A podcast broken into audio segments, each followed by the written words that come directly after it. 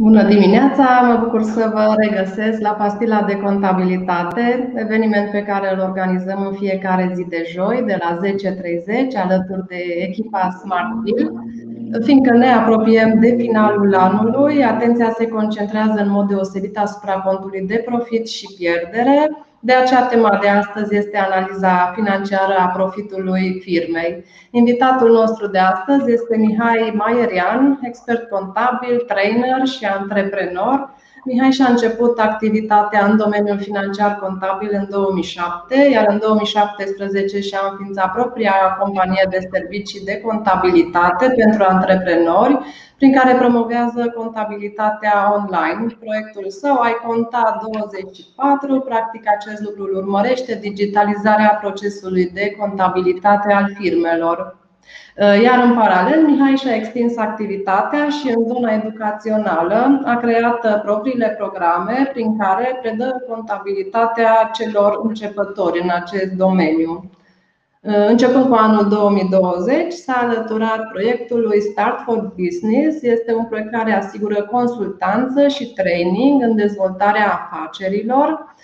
Practic, livrează programe special concepute sub formă de training one-to-one sau coaching, masterclass-uri, workshop-uri și consultanță personalizată. Bine ai venit, Mihai, la Pastila de Contabilitate!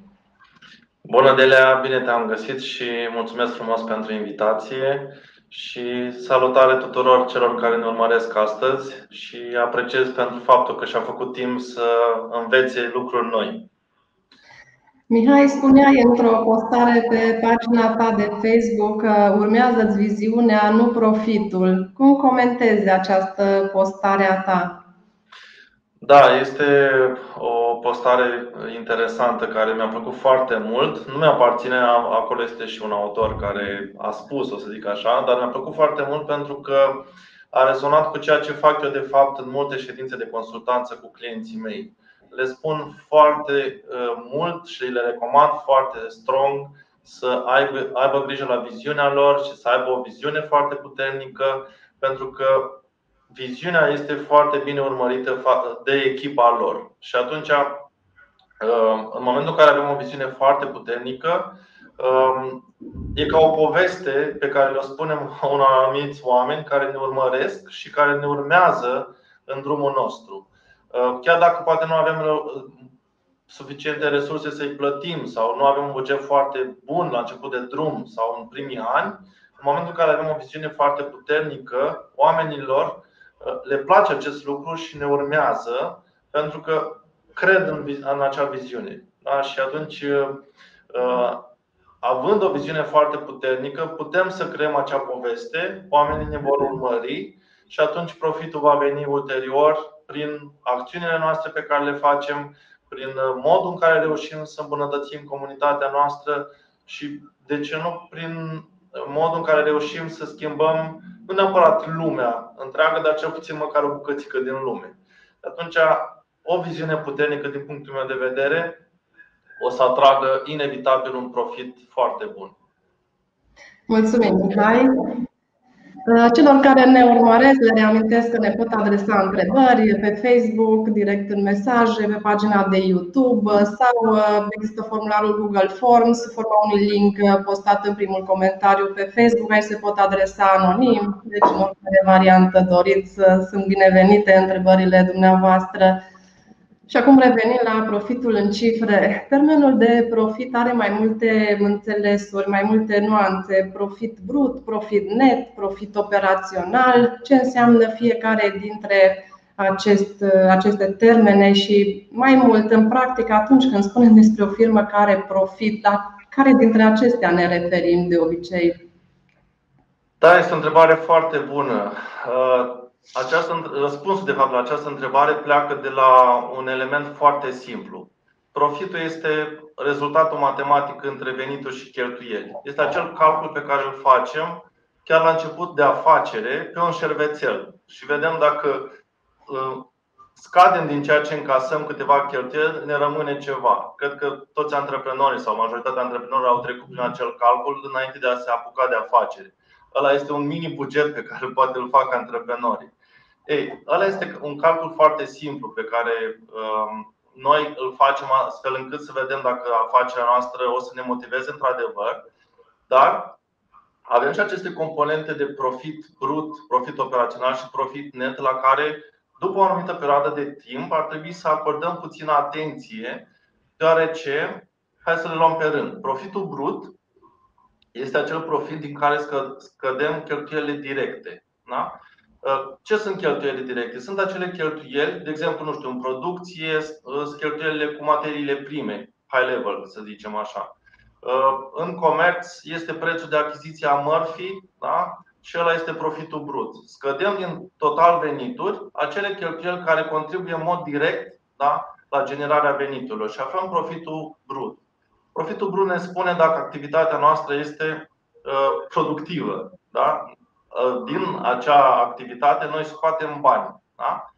Apoi trecem la profitul operațional, care uh, profitul operațional se um, află scăzând din profitul brut acele cheltuieli adiționale ale firmei, de exemplu, marketing, uh, contabilitate, internet, telefon și așa mai departe. Sunt acele cheltuieli da, care ne ajută, să zicem, să facem acea activitate de producție, de comerț da? principală.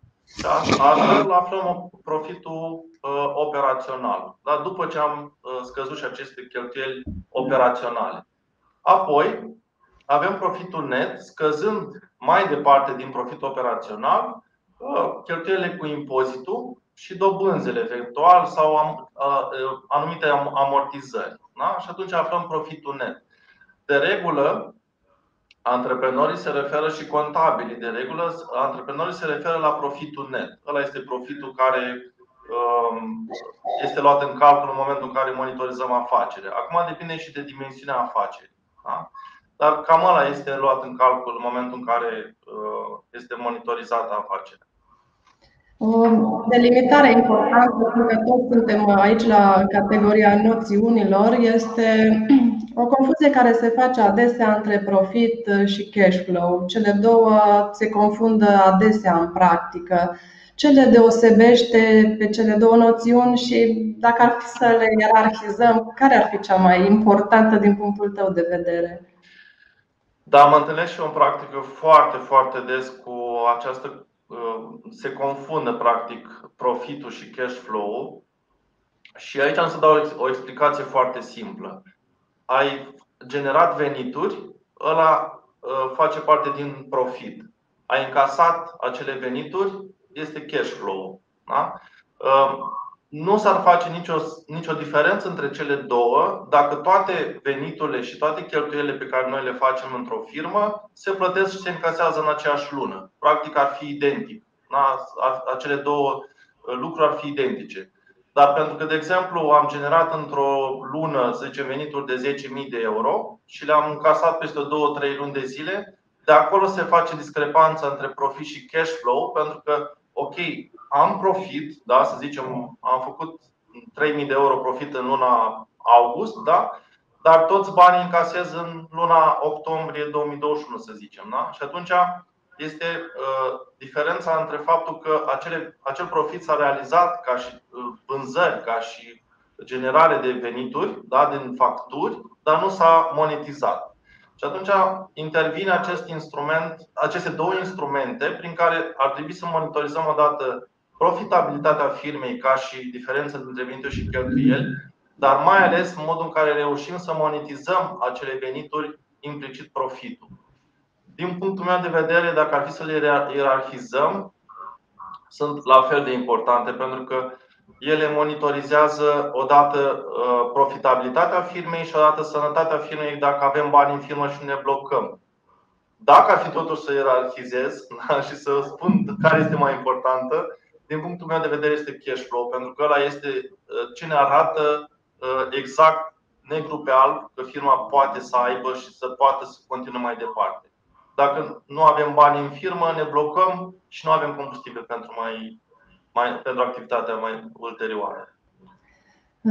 Mihai, firmele nou înființate operează de regulă o bună perioadă pe pierdere.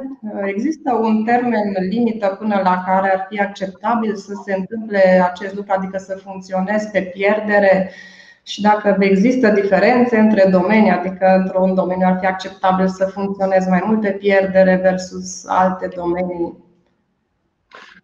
Da, e o întrebare foarte bună. Mulți antreprenori la început de drum funcționează pe pierdere sau aproape de uh, break-even, aproape de uh, zona unde sunt veniturile legale cu cheltuielile.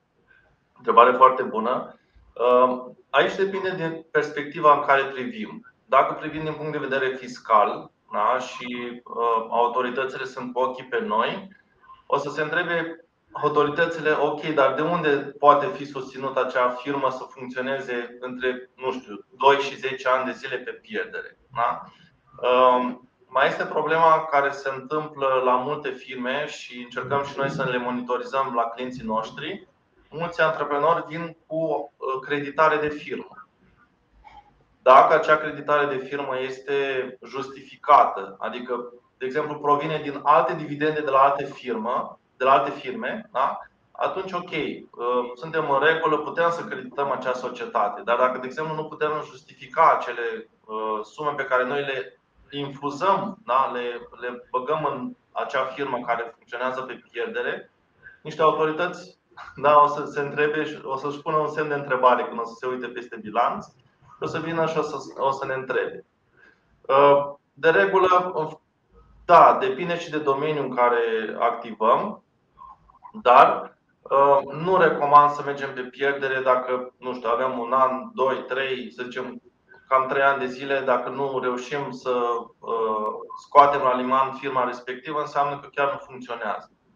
De asemenea, am putea să privim din punct de vedere al bugetului sau al uh, planului de afaceri. De exemplu, dacă avem o firmă care este foarte bine pusă la punct pe un plan de afacere, da? am putea să mergem pe pierdere până când planul de afaceri ne spune ok, în al cincilea an firma va ieși pe profit. Da? Și atunci înseamnă că avem o firmă în control pe un plan de afacere și pe un buget da? și atunci, într-adevăr, poate funcționa pe pierdere până când acel proiect se va lansa. Poate fi un proiect de cercetare-dezvoltare sau poate fi o, o, o invenție sau, mă rog. Și atunci, um, din al treilea, al patrulea an de când plan de afaceri ne spune că va avea firma profit, suntem ok să mergem pe pierdere până atunci. Da? Dar, da, chiar avem o întrebare pe tema aceasta. Contextul face să fie exact cu trei ani. O să, o, să vă, o să o citesc de la doamna Andreea Diana Arion. Dacă în primii trei ani de activitate nu am reușit să obțin profit, este acesta un indiciu că ar trebui să închid firma Uh, este o întrebare destul de vagă. O să încerc să răspund la dânsa așa cum este. Uh, depinde, depinde cum simți, Andreea, piața și cum simți că va funcționa firma în continuare. În primii trei ani de activitate, dacă firma nu, nu a reușit să obțină profit deja, este un semn deja care ne spune că ar trebui închisă sau nu ar trebui să funcționeze, că nu ar funcționa. Dar depinde cum simți piața. Poate ar trebui să mai încerci, nu știu, un trimestru sau o jumătate de an să vezi dacă poți să obții o finanțare sau poți să obții uh, ceva contracte pentru ideea ta de afacere. Și atunci, dacă nu reușești, să zicem, în următorul an, din, punct de vedere, din punctul meu de vedere, cred că ar trebui închisă. Adică nu, nu, nu funcționează, dar decizia asta ar trebui să o simți tu și să vezi dacă chiar e pentru tine firma respectivă sau chiar nu, nu merge, din punctul meu de vedere. Mulțumim. Dar ar mai multe date ca să pot să-mi dau seama dacă ar trebui închis sau nu. Nu pot să dau un răspuns da sau nu. Revenind acum la un indicator important legat de profit, este indicatorul denumit marja profitului în formele sale, marjă brută și marjă netă. La ce se referă acest indicator, Mihai, și cum îl interpretăm? Marja brută și marja netă uh, are legătură cu întrebarea de la început, cu prima, chiar prima întrebare, unde aflăm profitul brut, profitul operațional și profitul net. Marja brută este acel procent din uh, cifra de afaceri al profitului după ce am scăzut din venituri cheltuielile directe. Da? Să zicem, uh, avem un 3.000 de lei din 10.000, înseamnă că avem uh, un 3.000 de lei avem profit după ce am scăzut cheltuielile din veniturile de 10.000, avem un 30% marjă brută. Am să dau aici eventual un share screen, că am, un, am o, o o pagină care ne poate ajuta și vizual în, în acest răspuns. Dacă o să ne ajute colegele să putem să dăm drumul imediat.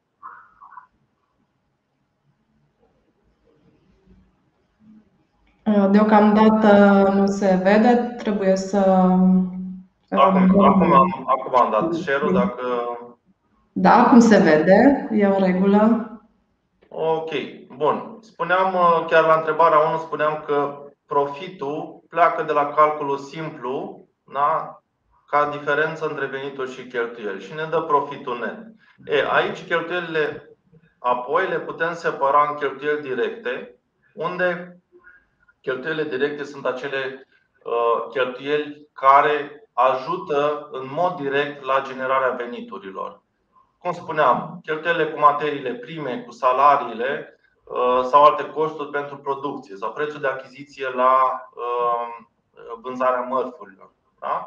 Și aici aflăm, după ce am scăzut aceste cheltuieli directe, avem marja brută, care, această marjă brută, acest procent ne spune, ok, um, din veniturile tale, acest profit din activitatea ta uh, curentă exact pe ceea ce produci, ăsta este procentul care, ă, din care tu ai profit. Și de aici, din acest procent, tu o să-ți acoperi următoarele cheltuieli operaționale. Marketing, contabilitate, internet, chirii și așa mai departe. Da? Și atunci, după ce am scăzut aceste cheltuieli operaționale, aflăm uh, marja netă da? de, uh, să zicem aici, exemplu, 50%. Și apoi o să aflăm și marja și mai netă după ce am scăzut impozitele, dobânzile și așa mai departe, alte cheltuieli cu diferite amortizări sau alte cheltuieli excepționale pe care le avem pe firmă. Dar un, o atenție foarte importantă pe care eu consider că ar trebui ca antreprenorii să, să, să, să ia în calcul ar fi marja brută, pentru că mulți uh, antreprenori se sperie în momentul în care contabilii lor le spun ai pierdere da? și ai pierdere netă. Dar ai pierdere pentru că poate ți-ai luat Ferrari pe firmă și amortizarea cu acel Ferrari te duce în pierdere generală. Dar din activitatea ta curentă, din producție, tu ai marjă brută 75%. Și atunci, dacă antreprenorul vede care pierdere netă, da, totală, pierdere poate foarte mare, se spune ok, dar mai are rost să mai continui, dar nu este atent la acest indicator. Asta este o greșeală pe care mulți antreprenori o fac și am identificat-o în diferite ședințe de consultanță cu clienții mei. Ok, eu o să închid, eu o să închid acest uh, share. Da, Mihai, avem o întrebare de la Roxana pe tema marjelor. De unde aș putea afla care sunt marjele cu care lucrează alți competitori din domeniul meu de activitate? Uh, destul de greu probabil de aflat acest lucru. Probabil sunt statistici, cred. Uh, poate termene.ro este un tool care ar putea să ne ajute. Am văzut că sunt destul de profesioniști în um, raportări, da, în statistici. De încercat poate și site-ul uh, mfinanțe.ro unde sunt uh, publicate um, bilanțurile anuale ar fi poate două tooluri ca și sugestie uh, de aflat. Dar cred eu că cea mai bună, uh, să zic așa, idee pe care trebuie să o luăm în calcul este dacă acea marjă brută este suficient de motivantă pentru noi. Da? Dacă este suficient de motivantă pentru noi, atunci poate acea marjă brută este cea mai bună. Într-adevăr, este ok să analizăm cum merge piața, da? astfel încât să ne facem prețuri. Da? Dacă avem, de exemplu, comerț, da? este foarte, suntem, ar trebui să fim foarte atenți la acest lucru, să vedem că suntem cu prețurile nici prea mari, nici prea mici da? pe piață. Da? Dar cred eu că două tooluri pe care le putem folosi ar fi termene.ro. Mi-a plăcut foarte mult uh, echipa de la ei. Sau uh, să încercăm și uh, site-ul ANAF, mfinanțe.ro și căutăm eventual firmele după cod fiscal sau după denumire. Mulțumim! Există modalități prin care am putea să ne îmbunătățim marjele de profit? Da, cred eu că poate fi, pot fi soluții prin care am putea să îmbunătățim aceste marge, dar pornim tot de la calculul matematic simplu. Uh, profitul este diferența dintre venituri și cheltuieli. Și atunci, ca să putem îmbunătăți marjele, mai ales marja brută, ori generăm venituri mai mari, păstrând cheltuielile, ori diminuăm cheltuielile. Pentru mai ales pentru firme mari, sunt, uh, este acel termen de cost controlling. Chiar sunt, uh, în anumite firme mari, sunt uh, joburi, da? posturi de cost controller care cu asta se ocupă, are grijă ca virgulă cheltuielile să fie în anumite, anumiți parametri, să nu depășească anumite nivele, astfel încât să marja brută sau ultima marjă, marja netă, să rămână în ce s-a stabilit în previziune, în bugetul inițial prevăzut. Deci, din punctul meu de vedere, um, e ok să încercăm să le îmbunătățim, având grijă ca aceste cheltuieli ale noastre să nu depășească anumite nivele sau să vedem cum putem să le um, îmbunătățim toate procesele sau toate resursele pe care le, le consumăm în firma noastră, astfel încât să nu avem cheltuieli foarte mari, automatizări, procese, proceduri și așa mai departe, prin care uh, cheltuielile mai pot scădea da? și astfel încât să uh, avem niște marje brute motivante pentru noi. Revenind acum la un indicator, profitul operațional, de ce este important să urmărim și profitul operațional și ce elemente din tot P&L-ul unei firme sunt eliminate din calculul acestui indicator? Aici, în momentul în care vorbesc de profit operațional, am o minte o expresie, nu dați banii pe prostii. Profit operațional este acea componentă de cheltuieli care este foarte greu de urmărit. Mulți antreprenori au impresia că au profit sau își permit lucruri. Da? Și dacă nu urmăresc foarte îndeaproape această, mai ales această structură, da? să, să zicem că în marja brută, acolo poate au control și au grijă la cheltuielile pe care le fac, astfel încât să fie într-o marjă brută ok, ca și procent din uh, venituri, da? la cheltuielile directe. Dar cu falsa impresie că își permit, da? Uh, mulți antreprenori dau banii, uh, dau banii pe chestii pe firmă care poate nu sunt foarte utile da? și atunci se duc cu marja, cu marja operațională, cu profit operațional în jos. Și de asta este un, acest, această, această marjă operațională este foarte bine de urmărit, astfel încât să se țină în control anumite cheltuieli. Uh, ceea ce fac cu anumiți clienți ai mei, încerc să le creez o structură de cheltuieli operaționale, niște elemente de cost operaționale și să aibă grijă să se încadreze odată în sumele pe care ei și le prevăd în buget, da? adică să nu se depășească anumite sume de acolo și de asemenea să nu apară alte elemente. Și în momentul în care apar alte elemente de cost peste ceea ce s-a prevăzut, da? este un semnal de alarmă că se dau banii pe anumite lucruri poate care nu sunt utile. Da? De asemenea, sunt și acele cheltuieli, uh, marketingul, contabilitatea, uh, internetul, uh, chiria și așa mai departe, sunt acele cheltuieli care uneori poate nu sunt atenți la costuri, nu găsesc poate cele mai bune prețuri și așa mai departe și acolo din marja brută se tot papă și marja netă rămâne din ce în ce mai mică. Și de asta, din punctul meu de vedere, este un marja, marja operațională, profit operațional este un, un element foarte, foarte important de urmărit, astfel încât să se ajungă la acea cotă de marjă netă motivantă pentru ei da? și care să îi țină mai departe pe uh, următorii ani. Avem o întrebare, Mihai, o întrebare anonimă. Voi mai prelua din ele, avem mai multe întrebări și chiar vă rog să ne mai adresați întrebări dacă aveți pe tema discuției de astăzi. Întrebarea sună așa: cum recomandați să măsurăm creșterea profitului lună curentă, de exemplu august, comparativ cu august anul trecut sau lună curentă august versus luna iulie a aceluiași an? Întrebare foarte bună. Uh, depinde cum ne ajută pe noi rezultatul. Sunt firme care, într-adevăr, fac comparație cu uh, perioadele anterioare din anii anterior. Într-adevăr, sunt firme care fac această comparație și uh, încearcă să vadă fluctuația profitului, da? pe, chiar pe ultimii 5 ani, da? să vadă cum, și mai ales la firmele mari se face chestia asta.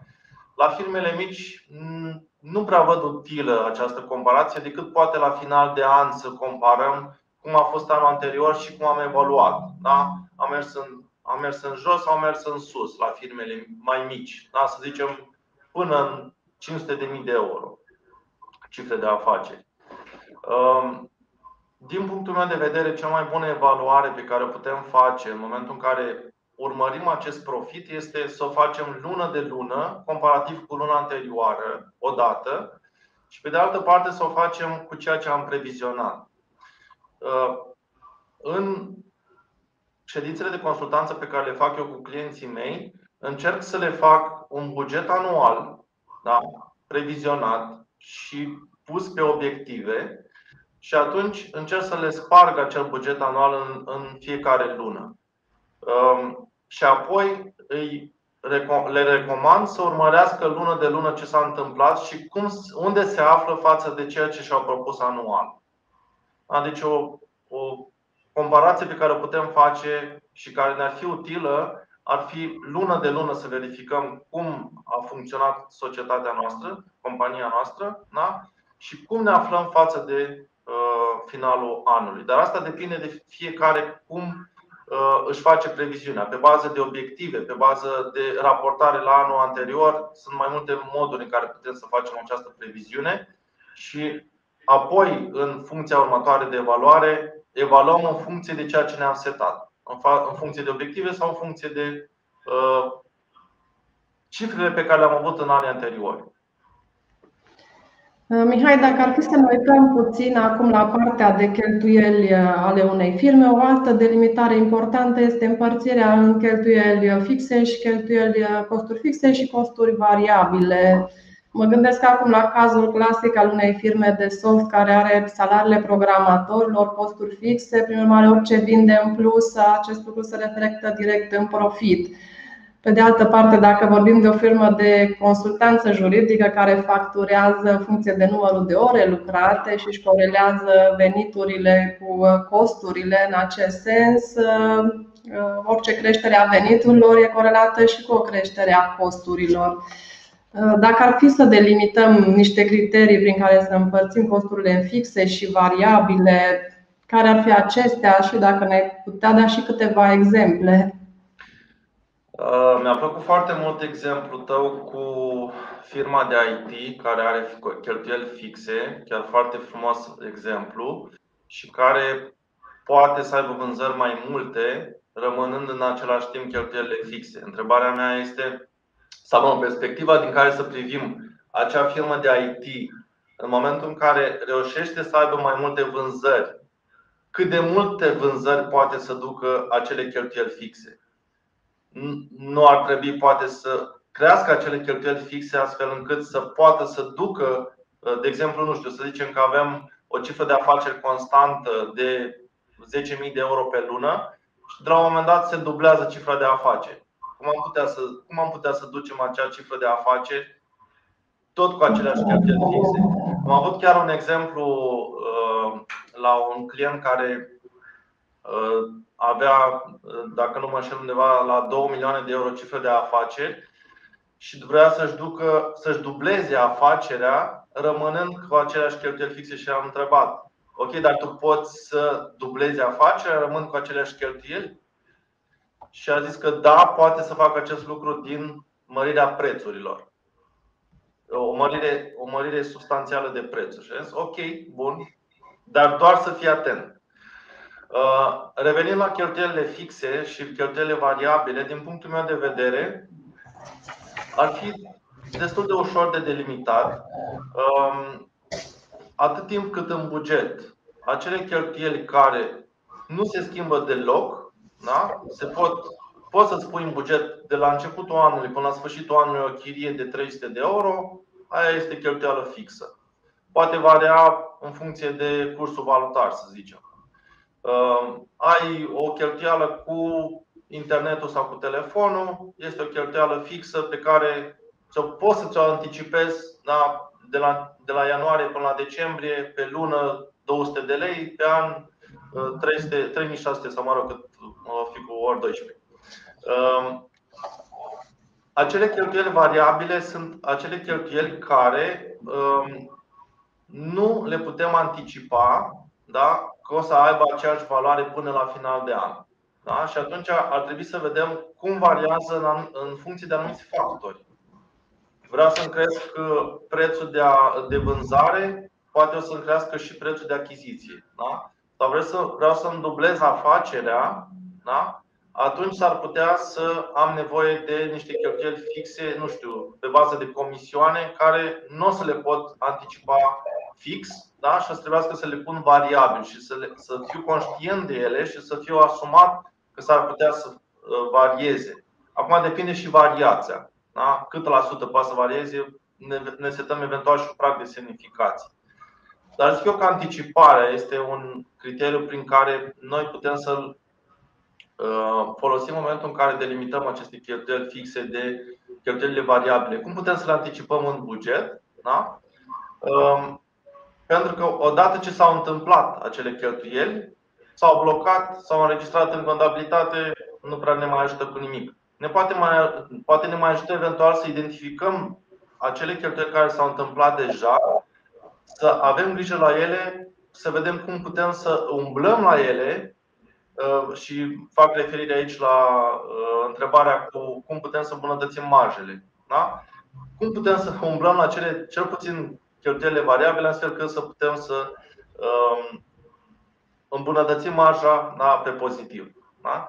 Zic eu că anticiparea ar fi un uh, criteriu prin care putem să, să delimităm aceste cheltuieli fixe de cheltuielile variabile. Da? Cum putem să le prevedem, să le revizionăm, da? să le anticipăm cât mai bine.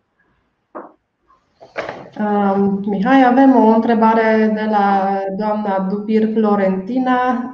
Ce părere aveți despre investitori străini care pot veni în firmă cu procent de 10 sau 20%? Sunt profitabile astfel de asocieri?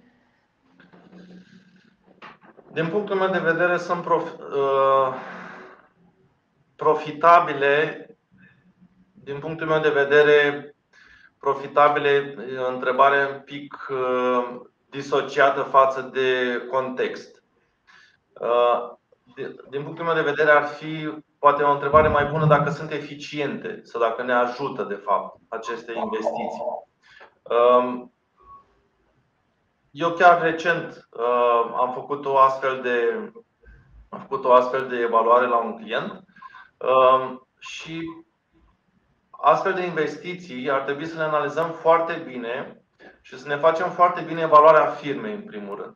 Să vedem care este activul net al firmei da? și cât la sută putem să dăm din firma noastră în schimbul acestor uh, sume pe care uh, noi le aducem ca și capital în firmă. De, de, de altfel, ar trebui să vedem cum, poate să, cum pot să ne ajute aceste uh, infuzii de capital da?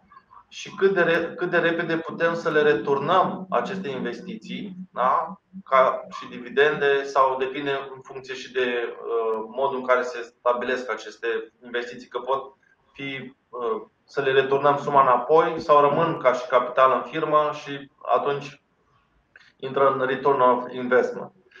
Din punctul meu de vedere, uh, în funcție de nivelul la care se află societatea, sunt destul de eficiente pentru că aduc capital care pot să um, uh, ajute firma și să-i dea un boost, să-i dea un incentiv să meargă mai departe. Dar aici zic eu că o previziune pe 5 ani de zile, cel puțin, da, ar fi foarte eficientă, astfel încât să fim um, cât de cât siguri că suntem sănătoși ca firmă și să putem recompensa acele investiții. Adică atragem acele capitaluri, ne folosim de ele, dar și cu responsabilitatea că putem recompensa înapoi investitorii. Mulțumim, Mihai. Mai preluăm o întrebare scurtă de la doamna Anda Moldovan. Cât de des ar trebui analizat profitul?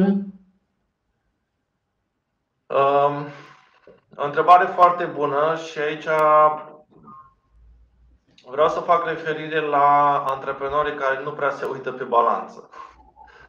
De la Sau se uită o dată pe an pe balanță. Uh, în ghilimele, nu vreau să-i cert, da? dar uh, din punctul meu de vedere ar trebui analizat profitul cel puțin o dată la trimestru. Ar trebui să ne uităm pe profit uh, măcar o dată la trimestru și să vedem cum stăm. Eu fac la firma mea o dată pe lună. O dată pe lună îmi fac bugetul, uh, pentru că dacă trece foarte mult timp, de exemplu, am avut acum recent două luni de zile, o lună mi-a scăpat și a trebuit să fac bugetul pe o lună, pe două luni în urmă și e foarte greu să lucrezi pe două luni în urmă, nu-ți mai amintești ce ai cheltuit, unde să pui, pe cheltuială directă, pe cheltuială operațională și așa mai departe. Din punctul meu de vedere, ar fi ok măcar o dată la trimestru să ne analizăm da? și să vedem cum stăm cu el și dacă acel profit este real.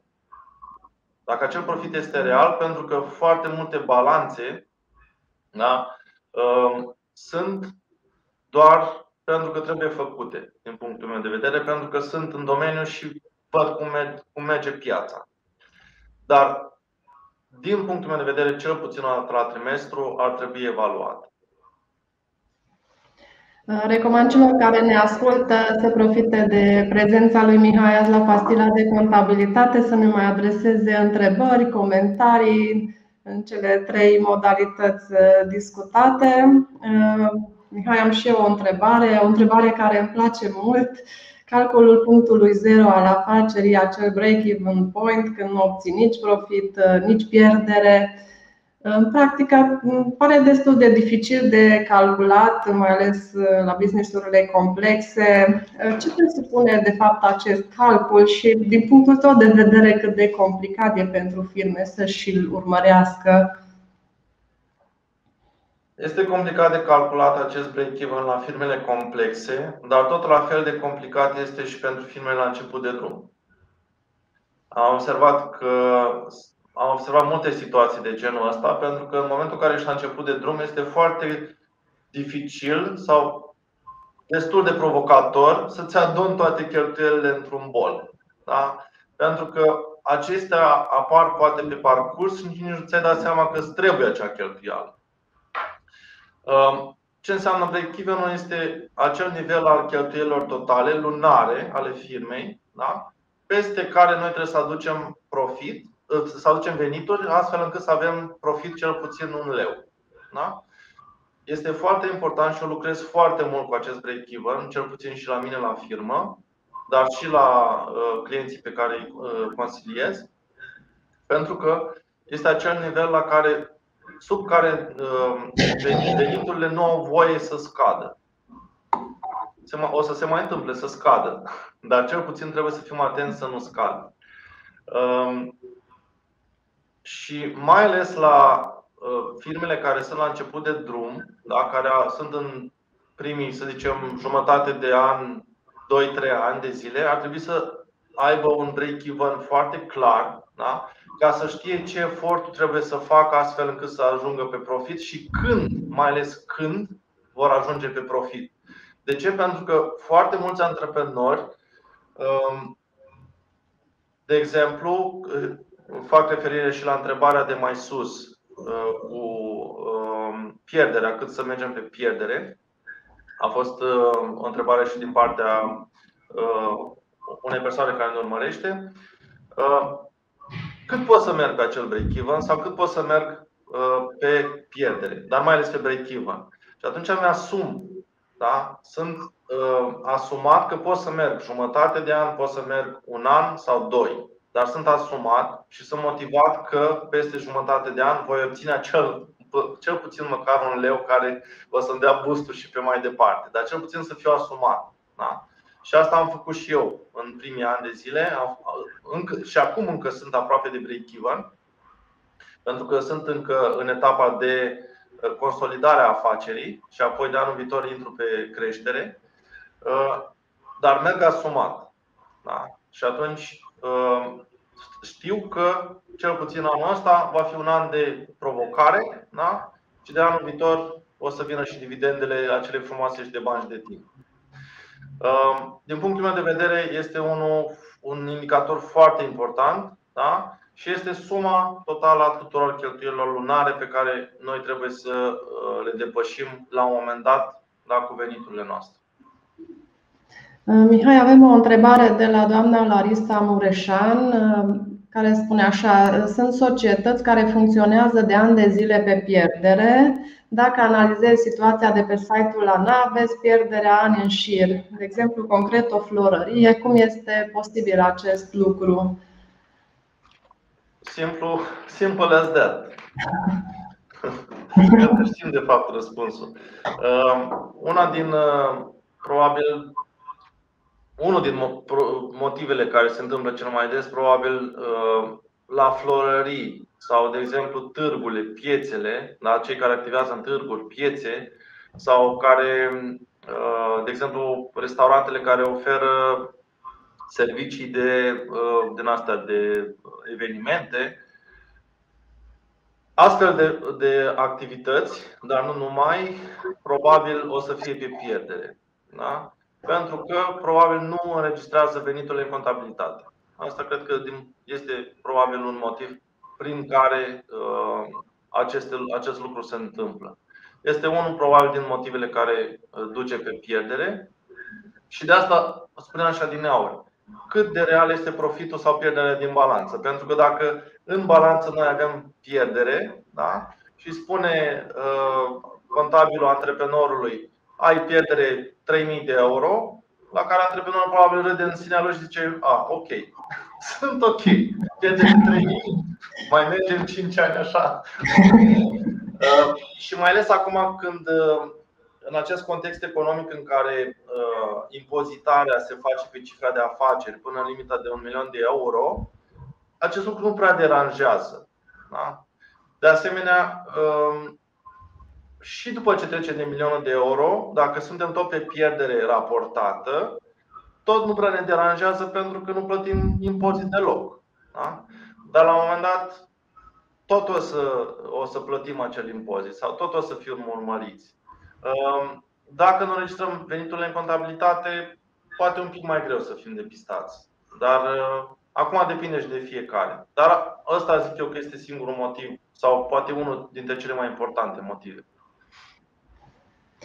Uneori, eh, cei care administrează firme, din dorința de a-și îmbunătăți profitul, eh, încep să taie anumite costuri și primele costuri la care se gândesc sunt cele de reclamă, cele de training ale angajaților, cele de investiții în dezvoltare. Ce consecințe au aceste reduceri de costuri asupra profitului în cele din urmă? Sunt uh, exact costurile care aduc plus valoarea în firmă. Uh, da, în anumite contexte economice care sunt mai provocatoare uh, și pentru a se asigura un cash flow și din nevoia de siguranță, probabil, într-adevăr, un antreprenor taie acele cheltuieli pe care ei le consideră neesențiale. Sau poate ne, nu că nu e neesențiale, dar nu așa importante și atunci, uh, pe termen scurt, din punctul meu de vedere, da, poate fi o soluție de avarie. ok, ca să rezistăm, mai tăiem din niște costuri ca să putem merge mai departe. Problema este că, mai ales la trainingul angajaților, acest lucru chiar este o soluție de îmbunătățire a marjei brute. Și cum se întâmplă acest lucru? Dacă o afacere, o afacere nu are cum să crească da? dacă echipa, echipa ei nu crește sau antreprenorul nu crește, nu se dezvoltă, nu poate să aducă mai multă valoare adăugată clienților săi și nu poate să um, includă această valoare adăugată în prețuri competitive pe piață. Și atunci, clar, pe termen lung, dacă nu putem face lucrul acesta, profitul va fi diminuat. Da? Vom, doar vom rezista. Dar soluția asta este, din punctul meu de vedere, doar o soluție de avarie. Și atunci nu recomand lucrul ăsta decât doar în cazuri excepționale, cum de exemplu acum e pandemia. Într-adevăr, e o scuză prin care, ca să putem rezista și să mergem mai departe, da, apelăm la aceste soluții de avarie. Dar și în aceste cazuri, din punctul meu de vedere, antreprenorii ar trebui să încerce totuși să investească în angajați fără costuri, cel puțin să țină ei training-uri sau să le, nu știu, să, prin discuții sau prin anumite evenimente mici în firmă prin care să-i țină conectați la viziune. La viziunea cu care am început. Da. Mihai, vreau să te întreb care este părerea ta legat de modul în care antreprenorii iau deciziile de investiții în România. Tu ai o experiență a pieței, Uh, se fac, uh, fac antreprenorii analize mai detaliate înainte de a lua o decizie, cum ar fi și cea de a avea un autoturism pe firmă, dacă să-l cumpere sau dacă să-l cumpere sau dacă să-l ia într-un leasing sau dacă să aibă mai mulți clienți mici versus uh, să-și concentreze atenția asupra unui singur client mare. Cum se fac lucrurile acestea în practică și ce rol ar trebui să avem noi contabili sau ce rol avem în prezent Uh, din punctul meu de vedere, uh, probabil că la firmele foarte mari, uh, la multinaționale, unde, unde acolo încă nu am ajuns ca și consultant, probabil acolo se fac aceste analize și se fac cu cap. Și o regulă, regulă tacită, sau mă rog, mai place mie să spun, este să lucrezi cu banii altuia și mai ales banca. Și dacă da, vrei să faci o investiție într-un utilaj sau într-o mașină sau într-un echipament care este pe termen lung, acel echipament sau acel bun, recomandarea mea este să se facă cu banii altui, adică să se facă cu o finanțare pe termen lung, cu o creditare, de exemplu.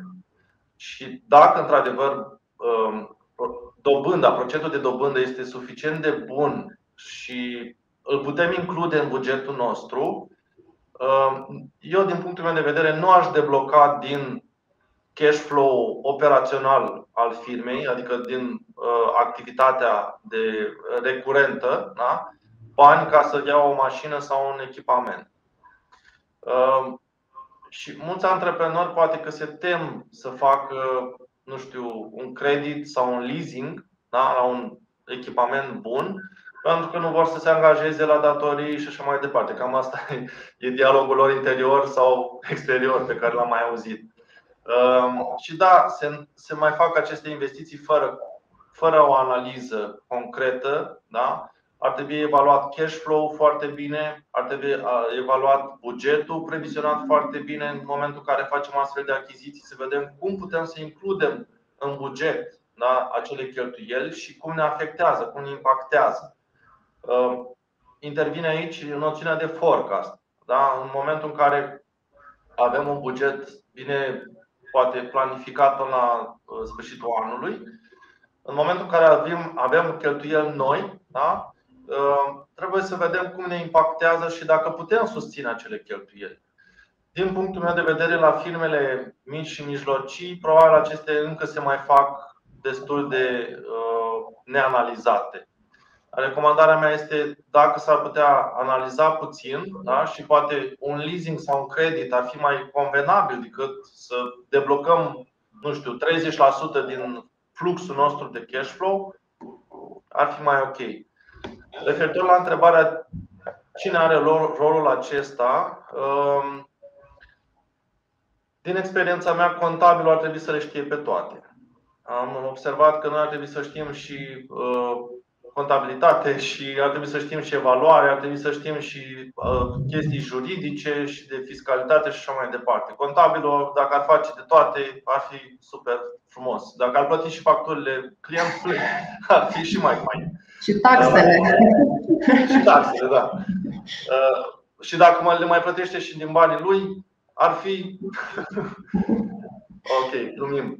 Um, contabilitatea face parte dintr-o structură de management financiar a firmei. Um, părerea mea este că atenția pe care sau rolul pe care să dăm contabilul este acela de a prelua documentele, să le registrăm și să generăm rapoartele care, uh, pe care utilizatorii de informații, de care utilizatorii de informații au nevoie. Și aici, în managementul financiar, cei de analiză sau um, cei de um, cost controlling da? sau alte elemente din această structură de management financiar, din punctul meu de vedere, ar trebui să facă aceste analize. Acum, depinde și de nivelul firmei. Că dacă avem o firmă mare care are un compartiment de contabilitate, ok, se poate ocupa. Dar, de exemplu, dacă ne raportăm la firmele care au firme externalizate de contabilitate, din punctul meu de vedere, astfel de analize ar, fi, ar trebui să se facă contra cost. Mulțumim, Mihai. Avem o întrebare anonimă. Dacă ne poți da câteva exemple de costuri fixe și variabile pentru o firmă de producție, echipamente de protecție pentru angajați? Păi, costul, uh, costurile directe uh, ar fi cele cu uh, materia primă, din punctul meu de vedere, ar trebui să fie costuri fixe, pardon. Ar trebui să fie cele cu salariile, ar trebui să fie costuri fixe. Bine, aici la materia primă probabil depinde și de rețeta produsului, dar în general ar trebui să fie fixe. Da?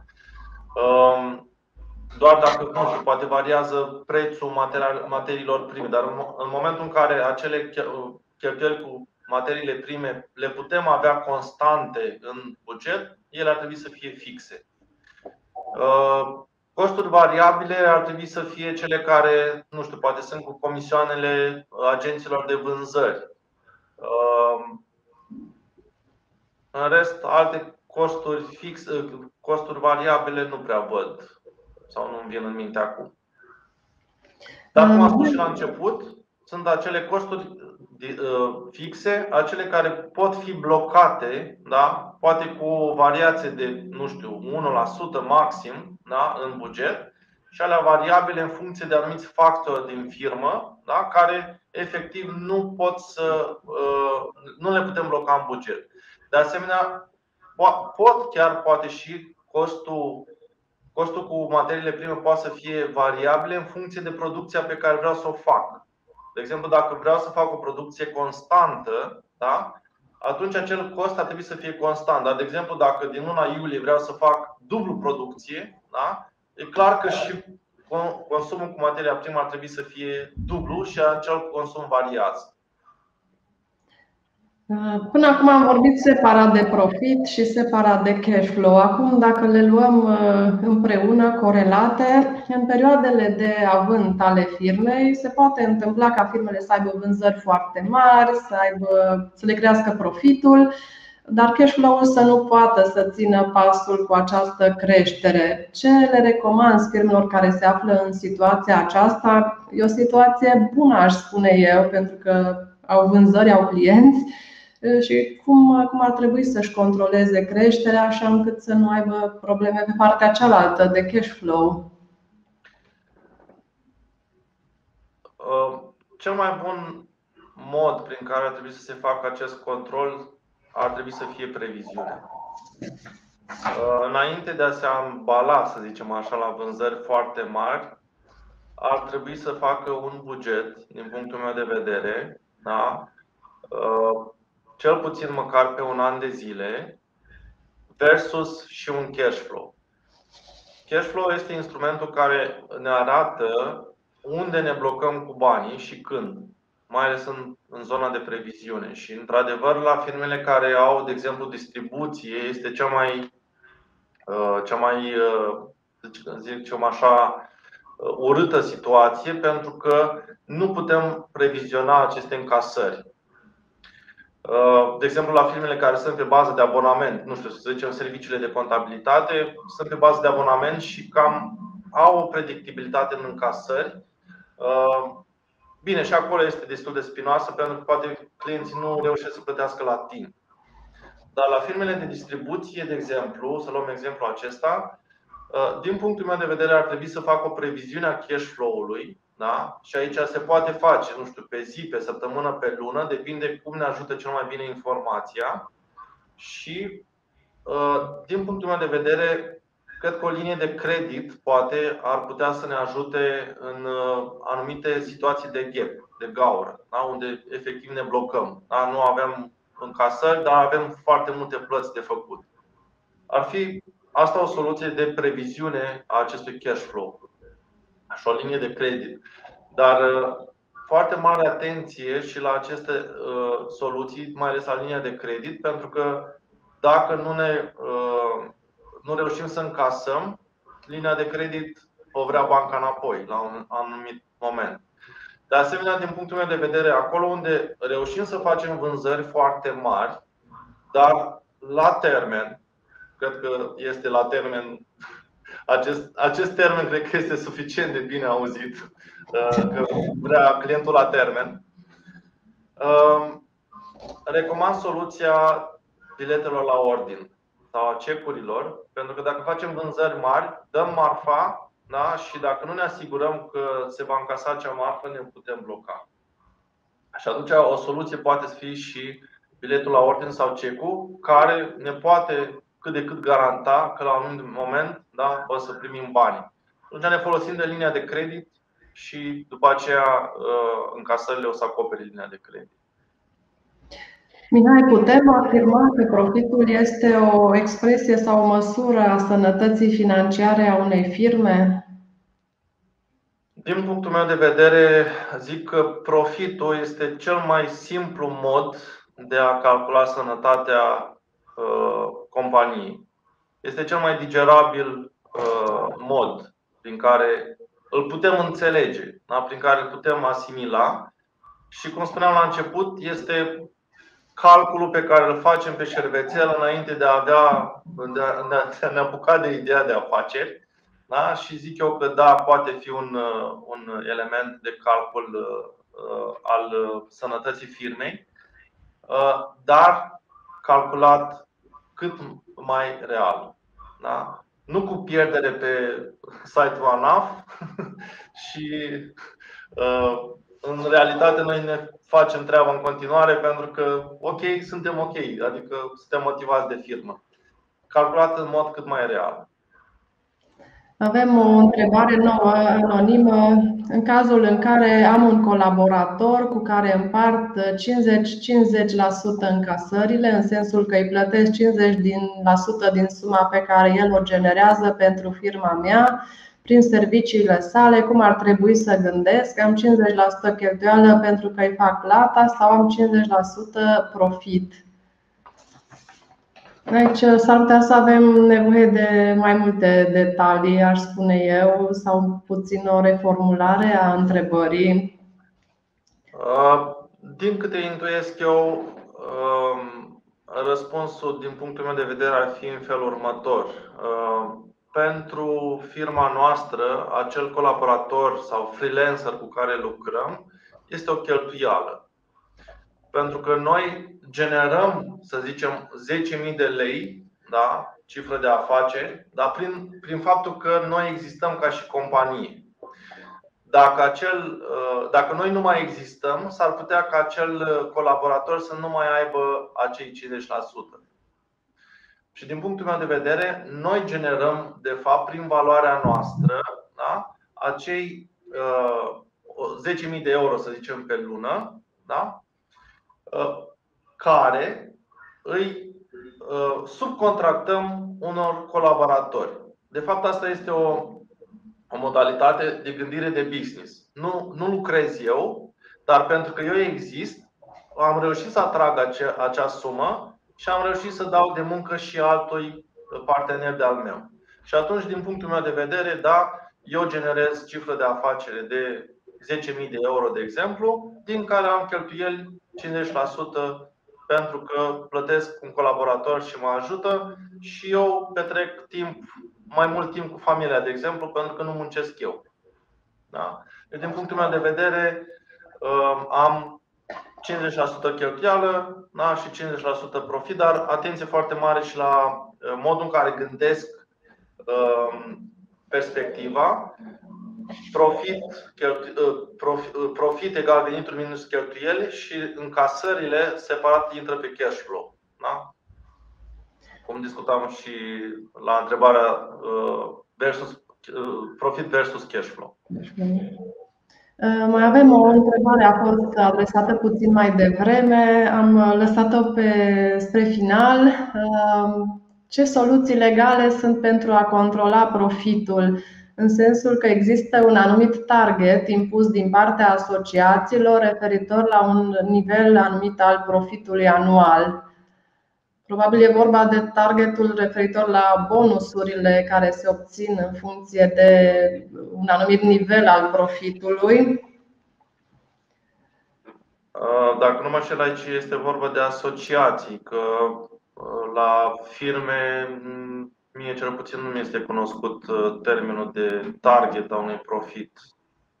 Mm, întrebarea mi se pare destul de vagă.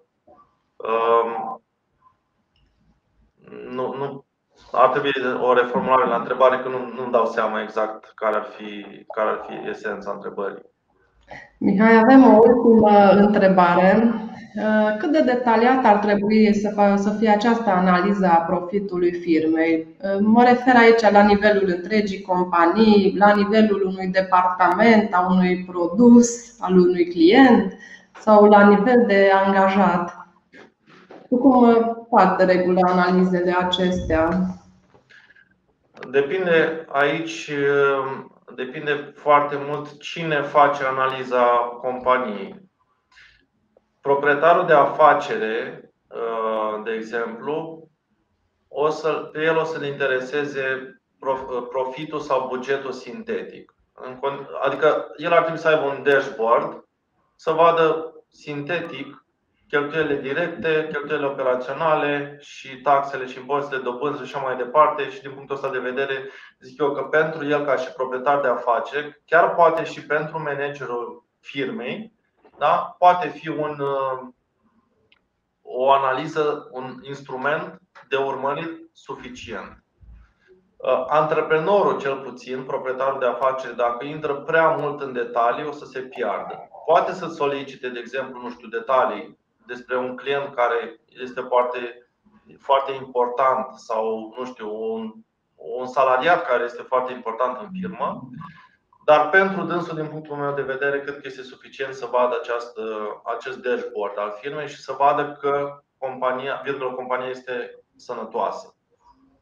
Pentru manager, managerul general, dacă coborâm deja în ierarhia companiei, deja zic eu că ar fi suficientă și partea asta de buget sintetic, dar în momentul în care vedem că marjele sunt uh, nu prea satisfăcătoare, să zic așa, deja coborâm în adâncime și vedem ce nu funcționează. Da? Deja intrăm în cost controlling da? și vedem ce nu funcționează. Uh, consumabilele, materiile prime, uh, un salariat nu este foarte productiv, Uh, un client ne mănâncă timp și bani și așa mai departe.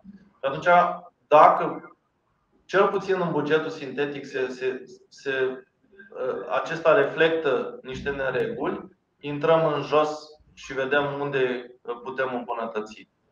Deci, din punctul meu de vedere, cel puțin de la managerul general în jos, deja managerul de departament ar trebui să intre în uh, partea de evaluare a profitului pe client, pe salariat și așa mai departe și să menținem să mențină acea profitabilitate din mai multe direcții, astfel încât când urcăm în ierarhie pe bugetul sintetic să ne dea, să ne dea ok bugetul. Mihai, iată că am ajuns la finalul acestei uh, discuții. Îți mulțumim mult pentru prezența ta și pentru tot ce ai împărtășit cu noi și îți dorim mult succes cu proiectele tale. Mulțumesc și eu, Delia, pentru invitație și apreciez foarte mult pe cei care ne-au urmărit astăzi. Sper că au fost informații de folos. Uh, dacă mai sunt alte întrebări sau uh, sugestii sau nelămuriri, ne mai pot adresa pe mail pe uh, site-ul iConta24 sau pe Start for Business și stăm cu drag la dispoziție la orice nelămurire. Mulțumesc foarte mult, Delia, pentru invitație și mulțumesc foarte mult celor care au uh, reușit să-și facă timp și să, să se evolueze. Pentru că dacă cel puțin o mică informație le-a ajutat și i-a ajutat să schimbe perspectiva, e ok. Pentru mine, eu sunt mulțumit. Mulțumim, Mihai, vă mulțumim tuturor și ne vedem joia viitoare la 10.30. La revedere! O zi frumoasă tuturor!